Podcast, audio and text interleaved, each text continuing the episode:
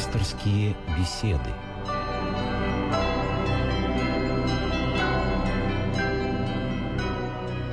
Добрый вечер. В эфире еженедельная программа из цикла «Мир. Человек. Слово». И наш пастор сегодня священник Георгий Рощин. Здравствуйте, отец Георгий. Добрый вечер.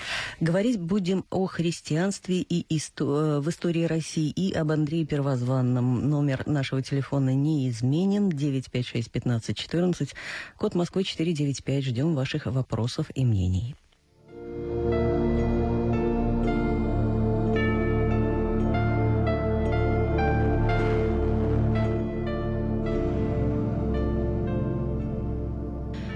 Итак, сегодня память святого апостола Андрея. У нас его называют первозванным, он стал первым учеником Христа, как все помнят. А, но я вот до того, как это узнала, а, была уверена, что его зовут э, первым совсем по-другому, потому что он первым пришел на Русь, то есть как бы Русь его призвала. Это был первый из апостолов э, христианских. Ну, действительно, э, апостола Андрея называют первозванным, и это связано, конечно, с евангельской историей. Э, в большей части, поскольку она имеет подтверждение и в святых э, Евангелиях, э, поскольку апостол Андрей вместе с Петром, братом которого он был, и они были рыбаками, у них было собственное дело, как можно сейчас сказать. И апостол Андрей, в общем-то, с молодого возраста чаял такого нравственного жития.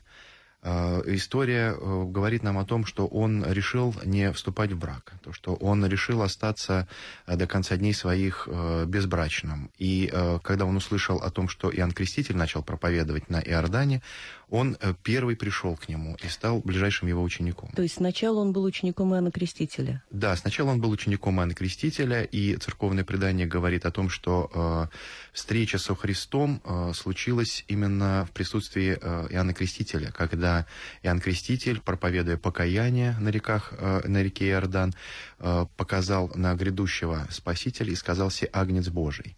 И тогда же апостол Андрей, ну тогда еще просто рыбак Андрей, оставил Иоанна Крестителя и последовал э, за Христом. И позже, уже на озере Генесарецком, вновь состоялась встреча Спасителя с Андреем и Петром, который призвал их на служение апостольское.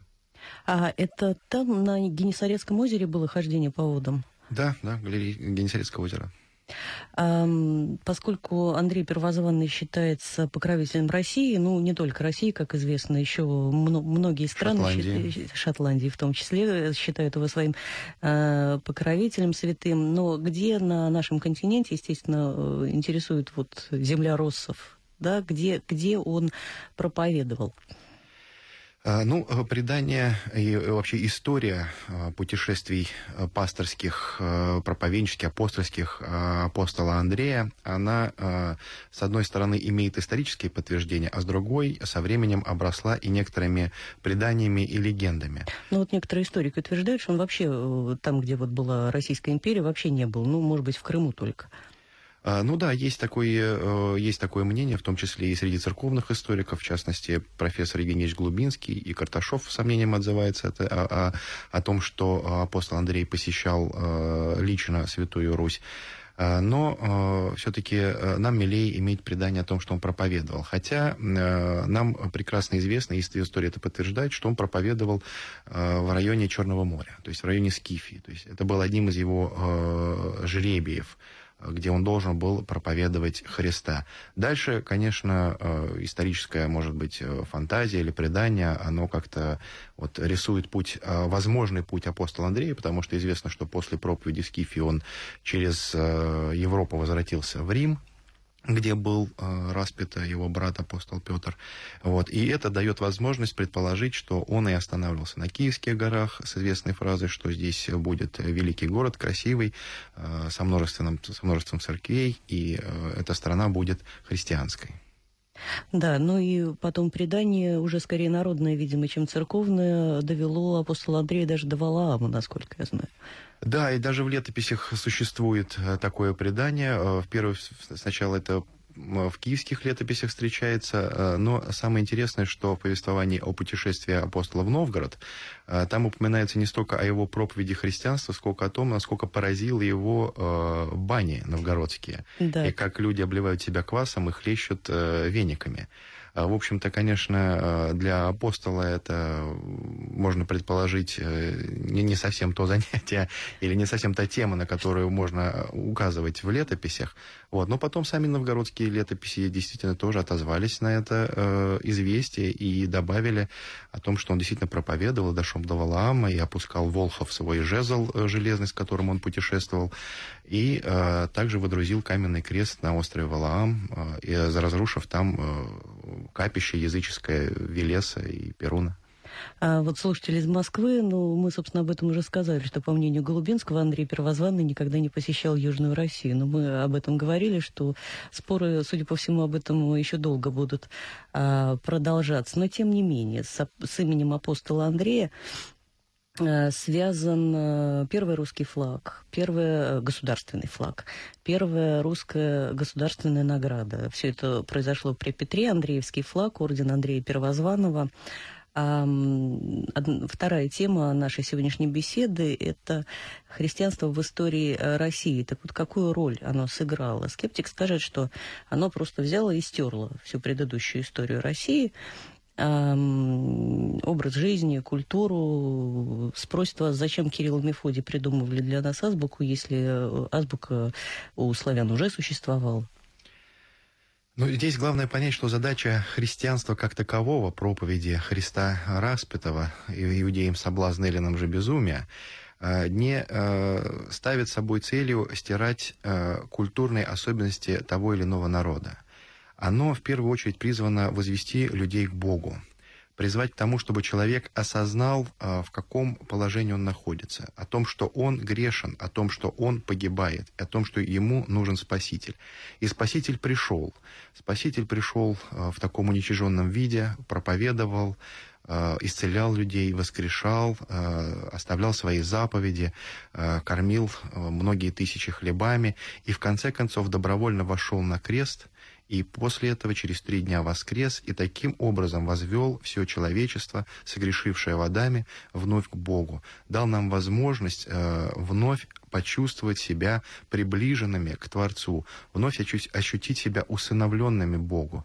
Вот этот свет проповеди христианства, он, конечно, э, и важен для всех людей, не только для нашей страны.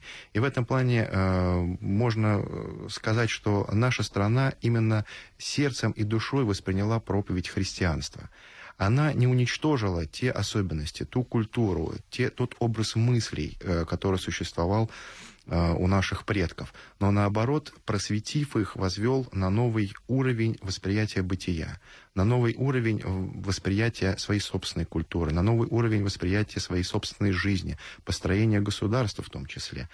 И э, очень э, жалко, что сегодня э, мы видим, как э, люди на, уходят от христианства или, э, скорее, даже э, высказываются за то, чтобы э, христианство было, но было как некая такая внутренняя э, э вещь для каждого человека, абсолютно не влияющая на э, внешнее проявление людей, на их э, общественную жизнь, на то, как они ведут себя на работе, на то, как они действуют себя с людьми. Вот я верю, и не, не, не прикасайтесь ко мне, не спрашивайте мне, э, в кого я верю, во Это что мое я личное верю. интимное дело, да? Вот я тоже не приемлю абсолютно слово «интимный» в этом плане. Э, личное – да, э, но, как Христос сказал, тот, кто исповедует меня перед людьми, того я исповедую перед Отцом моим Небесным. И, в общем-то, это наглядный пример того, что человек должен Э, проповедовать Христа, может быть, даже не столько э, стоя на каждом углу и крича о том, что он христианин, и раздавая Библии, хотя и отчасти это тоже э, род миссии необходим, но в первую очередь проповедовать своей собственной жизнью, своим добрым отношением к ближним, э, стяжать мир, стяжать благодать Святого Духа, и чтобы эта благодать, э, как искра, э, зажигала э, друг, сердца других людей, чтобы они, видя то, как спасаются христиане, так как они живут в современном мире, так как они переносят бедствия, как они э, переносят трудности, которые есть в жизни каждого человека, в жизни каждого народа, в жизни каждого государства, стремятся именно к высшему достоинству общения с Богом. И в этом плане апостол Андрей является замечательный пример. Он сталкивался и со многими гонителями. Вот сегодня тоже мы в определенной мере и сталкиваемся с тем, как э, люди отвергают вообще полностью христианство, пытаясь загнать его как одно из лишь э, возможных религий или э, возможных человеческих мировоззрений, которые ни на что не влияют. Пусть оно будет, пусть, да, вот существует так или иначе, вот, но э, давайте не говорить об этом, нам говорят, давайте э, не, не, не, не, не учить об этом в школах, вот. А э, из-за этого теряется весь смысл бытия человеческого. Ведь э, недаром э, у нас государство считается, что христианство явилось государствообразующей религией. Именно на принципах вот христианства и строилось, на принципах даже, если хотите, добродетели определенной христианской, и выстраивалось отношение в, нашем, в нашей стране среди наших людей. А, мы сейчас продолжим эту тему. А сейчас я хотела бы дать э, слово слушателю нашему из Москвы. Здравствуйте. Задайте, пожалуйста, ваш вопрос. С праздником вас. Спасибо, Спасибо вас также. Вы знаете что, вот вопрос, ну прежде вопрос, я хочу вас полностью поддержать. Огромное спасибо, то вы что сказали, что вот некоторые веруют, ну как по принципу от себятины. Христос ведь как сказал, что, что вы мне говорите, Господи, Господи, не делайте, что я говорю. И веры, и, и бесы веруют и трепещут. А теперь вот вопрос. В каком году Андрей Первозванный на Руси проповедовал и почему до князя Владимира его миссия не увенчалась успехом? Заранее благодарю за ответ. Спасибо. Спасибо вам. Спасибо. Ну, э, Руси тогда еще как таковой не было, когда совершалась э, проповедь э, Андрея Первозванного. Действительно, здесь стоит говорить только вот о той Скифе, о берегах Черного моря, о Херсонесе, где, в общем-то, тогда существовали уже греческие колонии. А, вот, э, о том, что говорить полностью на Руси не существовало христианство э, до крещения до 988 года, не совсем верно. Потому что все-таки исторические свидетельства и летописные истории говорят нам о том, что уже определенные христианские общины э, были в том числе и в Киеве гораздо раньше крещения Руси. Часть людей и греков, которая жила в Киеве, которая торговала с людьми из Византии, приезжали, они строили храмы. И пример святой равноапостольной апостольной Ольги говорит о том, что у ней уже был определенный духовник даже, э, храм, куда она могла ходить до того, как э, святой князь Владимир э, крестил Русь, когда христианство стало, в общем-то, государственной религией, я думаю, так можно сказать, на, на Руси.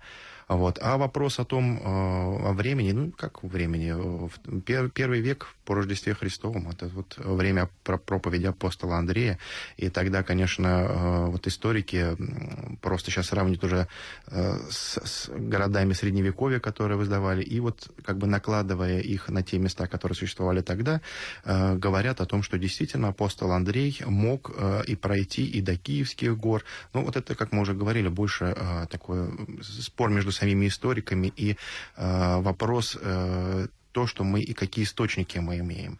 Вот, хотя очень хочется верить, что действительно апостол Андрей и побывал на нашей земле, на исторической Руси, в пределах исторической Руси, и то, что он сказал о киевской земле, это является истиной. Ну и потом можно, осмелюсь предположить, да, что при э, князе Владимире произошел некий качественный скачок просто, видимо. А, просто в силу того, что э, глава государства принял э, христианство. Вот мы вернулись, кстати, к тому, о чем вы начали говорить. Вот с точки зрения политической, а что Руси дало принятие христианства? Объединение страны. Вот я нашла цитату из доктор исторических наук Сергея Фирсова. С принятием христианства от греков Русь стала частью византийского содружества. Восточные славяне получили первое представление о том, что такое империя, что такое вселенскость. Согласны? А, ну, это вопрос историосовский, а, скорее всего, а, поскольку я не думаю, что с принятием самого христианства как-то сразу изменилось сознание именно в таком политическом и государственном плане самих славян, поскольку должен был пройти определенное, определенное время, определенный процесс воцерковления, если хотите сказать так, народа, потому что действительно процесс был э, достаточно долгий и продолжался в течение э, длительного времени. Вот. Однако уже действительно позднее мы видим, что идея Византийской империи, ну, во-первых, конечно, принятие Русью христианства, оно увеличила контакты самой Византии. То есть Русь и Византия стали единоверцами. Русь стала, и там были заключены династические браки, когда мы знаем, что князь Владимир женился Э, на дочери византийского императора, и были присланы, э, естественно, епископы из Византии, которые первые века э, окормляли и строили церковную жизнь на Руси. И все это вот действительно включило Россию, Русь тогдашнюю, в орбиту такого восточного христианства. А можно я вас перебью? Дочка моя, когда слушает программу, все время ругается, ты вечно батюшек перебиваешь, не даешь им сказать. Но можно ли говорить о том, что вот при, что именно князь Владимир в введя христианство на Руси, открыл первое окно в Европу. Можно ли сказать, что для Руси это была такая вот первая модернизация, э, пользуясь э, современным языком? Я не думаю, что это была первая модернизация. Э, я думаю, скорее это здесь именно духовное просвещение Руси. То есть это открытие такого пути христианского бытия нашей страны, поскольку мы из истории знаем, что наши предки, они и до принятия Христа и общались и с Европой, и имели общение общении с варягами, и ходили в греки, и, в общем-то, и с, со славянскими ближайшими э, странами имели сообщения, и вели и войны, э, какие-то и были набеги, и торговля шла. Здесь сложно говорить, не опираясь на какие-то такие вот источники.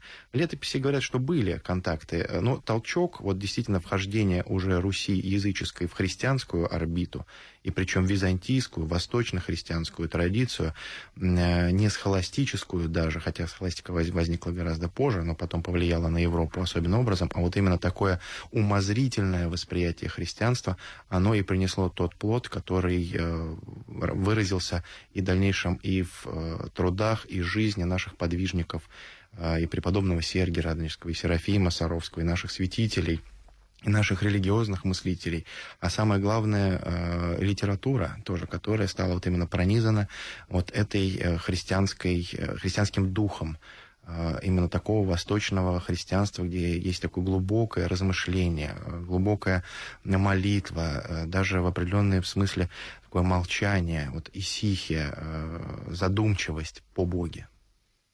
Я снова представляю мнение скептиков. Вот существует мнение, что именно русская версия христианства виновата в том, что в России до сих пор сквозь пальцы смотрят на права человека. Что вот э, Византия позволила нам э, вести богослужение, да, э, издавать, переписывать священное писание на своем языке, на, на русском, на славянском. И из-за этого Россия осталась отгорожена от э, античной от античного учения о естественном праве, от всей этой вот литературы, и э, на котором, ну, на естественном праве, собственно, зиждется вот все это учение о правах человека в современном понимании. Ну, я не думаю, что это верный, э, верная оценка, потому что мы знаем э, то, что было на Древней Руси, и э, те летописи и правды, которые издавались э, великими князьями, они э, очень э, высокой степени ценили вообще человека. Если мы посмотрим и на русскую правду, э, и, и, и дальнейшие источники права, которые восприняли именно византийскую традицию, Византия на то время, э, это мы сейчас называем ее Византия, тогда это была Римская империя. Вот единственное только с греческим языком, хотя там э, законотворчество и кодификация закона была на очень высоком уровне. Вот, э, что в Западной Европе возникло гораздо позже именно на уровне э, во время Ренессанса, то есть вот когда вот эта правовая школа начала э, развиваться. Так что Русь имела представление. Единственная история нашей страны, трагическая история, и татаро-монгольская, и дальнейшие войны с соседями, они вот как-то притупили, если хотите, то восприятие или ту необходимость Э, ну, прав человека в современном понимании того, как мы... Но э, наши предки, они всегда э, понимали и строили свое отношение к людям именно на христианских заповедях. То есть это было главным императивом э, в их отношении с людьми, в их отношении с властью, в их отношении э, в ведении э, дел, в ведении торговли. Э, поэтому э, мы-то сейчас, когда говорим «Святая Русь», мы вот именно понимаем вот те нравственные принципы, на которых опирались наши лучшие представители во всех сферах э, государственной, политической, экономической жизни, строя вот наше общество. 956-1514, наш телефон в Москве, и звонок у нас есть из Москвы. Здравствуйте, мы вас слушаем. Говорите, пожалуйста. Здравствуйте, это Галина. Я хотела бы узнать, все-таки почему флот выбрал себе покровителя апостола Андрея. И когда появился у флота или вообще вот этот перекрещенный э, голубой флаг? Но появился он при, при, при Петре Первом? Да, появился при Петре Первом. Э, ну, флаг э, голубой перекрещенной две линии – это образ э, креста, на котором был распят апостол Андрей, именно вот в виде буквы «Х». Вот на белом фоне тогда же было введено, и поскольку Петр I очень большое внимание уделял флотоводству, возрождению российского флота, то, конечно, этот флаг прижился в первую очередь на флоте. Ну и потом апостол Андрей был рыбаком, и он издавна считался покровителем рыбаков и мореходов. Конечно, конечно. Следующий у меня вопрос. Каждый день во время литургии мы молимся, в том числе о правителях России. А многие понимают это следующим образом, что власть не делает, э, то и хорошо. Считают в церкви, э, освещает, значит, церковь власть и, соответственно, потворствует э, всяческим злоупотреблением. Что имеется в виду, когда мы молимся за власть придержащих? Это очень опасное понимание э, именно в таком виде власти, что церковь дает благословение на санкцию. все или санкцию на любые деяния власти. Это не так. Э, церковь, э, по слову апостола Павла, э, действительно воспринимает любую власть как власть от Бога. Но это не значит о том, что власть, пришедшая от Бога, может быть истинно христианской. Я вас перебью, просто человек звонит из Риги. Здравствуйте, мы вас слушаем. Алло. Говорите, пожалуйста. Добрый вечер. Добрый вечер. Добрый вечер. Вот только что прозвучала мысль, что введение христианства оторвало Россию от Запада, и этим нанесло, значит, якобы ущерб э, правам человека, значит, вот в России. Я вам хочу сказать, что это огромное заблуждение о том, что на Западе права человека соблюдаются лучше, более, значит, э, вот э, тщательно, чем на Востоке. Я сам живу в Риге, рядом с кладбищем, где расстреляли 50 тысяч евреев – Расстреливали местные в основном. Немцы только если подвозили. И сколько, да-да. И, а теперь роль, роль церкви. Значит, э, сколько сожгли на кострах инквизиторы в Европе. Э, конечно, в России тоже там были отдельные эксцессы, но несопоставимо. Цифры несопоставимы. Э, это, значит, вот э, история. А сегодняшний день, вы знаете, вот э, мы тут живем, вот русские граждане России в Латвии. Вы наслышаны, наверное. Да, безусловно, не ну, граждане, лица да. без гражданства. Поэтому, да. поэтому вот эти вот все, все преклонения перед Западом, э, вот это вот, э, знаете, я считаю, что это просто пережиток вот нормандской теории. И вот, э, вот эти вот всякие теории, которые возникли и расцвели э, во время правления вот э, клики э, ну, после Петровской. Там целая огромная, значит, армия э, значит, э, Запада набежала наемников всяких там, случайных людей, и вот они... Продолжают вот это... нас убеждать в том, что мы плохие, а Запад хороший. Да-да, вы знаете, вот нужно бороться с этим заблуждением, с этим самоуничижением русского народа.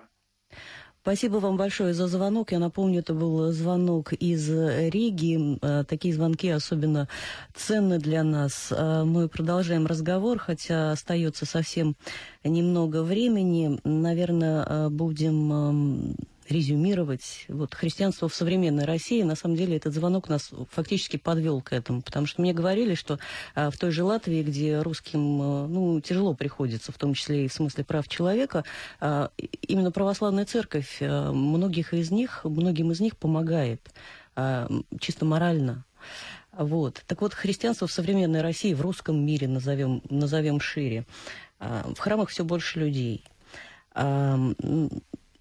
то, что это возрождение э, религиозное, да, нет никаких сомнений. Но вы уже начали говорить о подводных камнях некоторых. Вот э, как сейчас любят э, выражаться дипломаты наши, стоят новые вызовы перед православием. Вот э, где самая большая опасность, на ваш взгляд?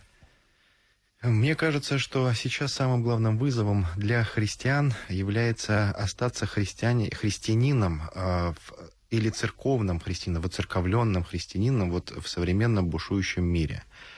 Э, именно э, жить по христианским законам, по христианским заповедям, несмотря на то, что диктует нам и э то, что мы видим с телевизора, с экранов телевизоров, то, что мы слышим на улицах, о чем кричит реклама, о том, что пропагандируют э, различные э, группы э, людей, о, о субкультуре, о равенстве всего, о доступности всего, а самое главное нивелирование понятия греха. Когда из человеческой жизни абсолютно исчезает вот, понятие того, что хорошо, а что плохо. Когда вот это окончательно исчезнет, вот, наверное, и наступит конец света. Вот об этом как раз и говорит христианство. И пока мы, э, как христиане, будем стараться строить свою жизнь именно в этом ключе, именно быть христианами не только в храме Божьем, э, крестясь, прикладываясь к иконам, отстаивая службы, но и будем нести вот эту благую весть своей жизнью, в первую очередь, своим добрым отношением, э, своим, своей улыбкой, в конце концов.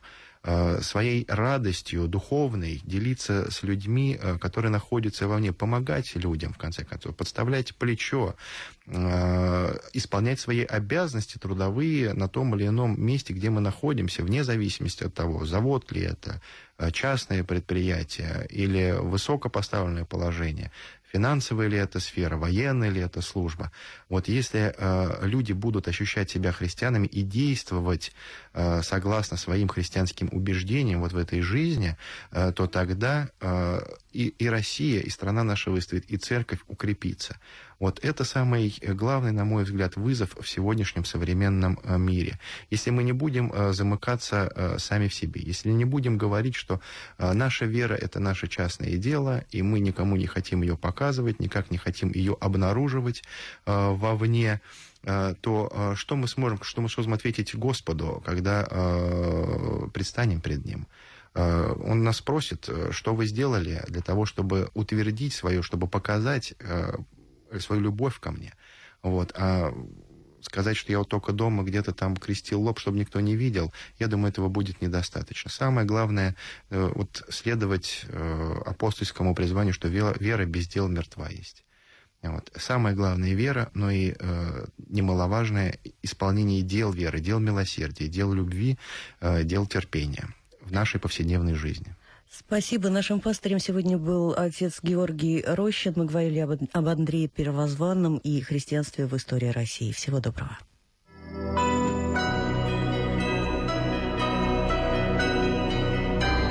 Вы слушали программу «Пасторские беседы» из цикла «Мир, человек, слово».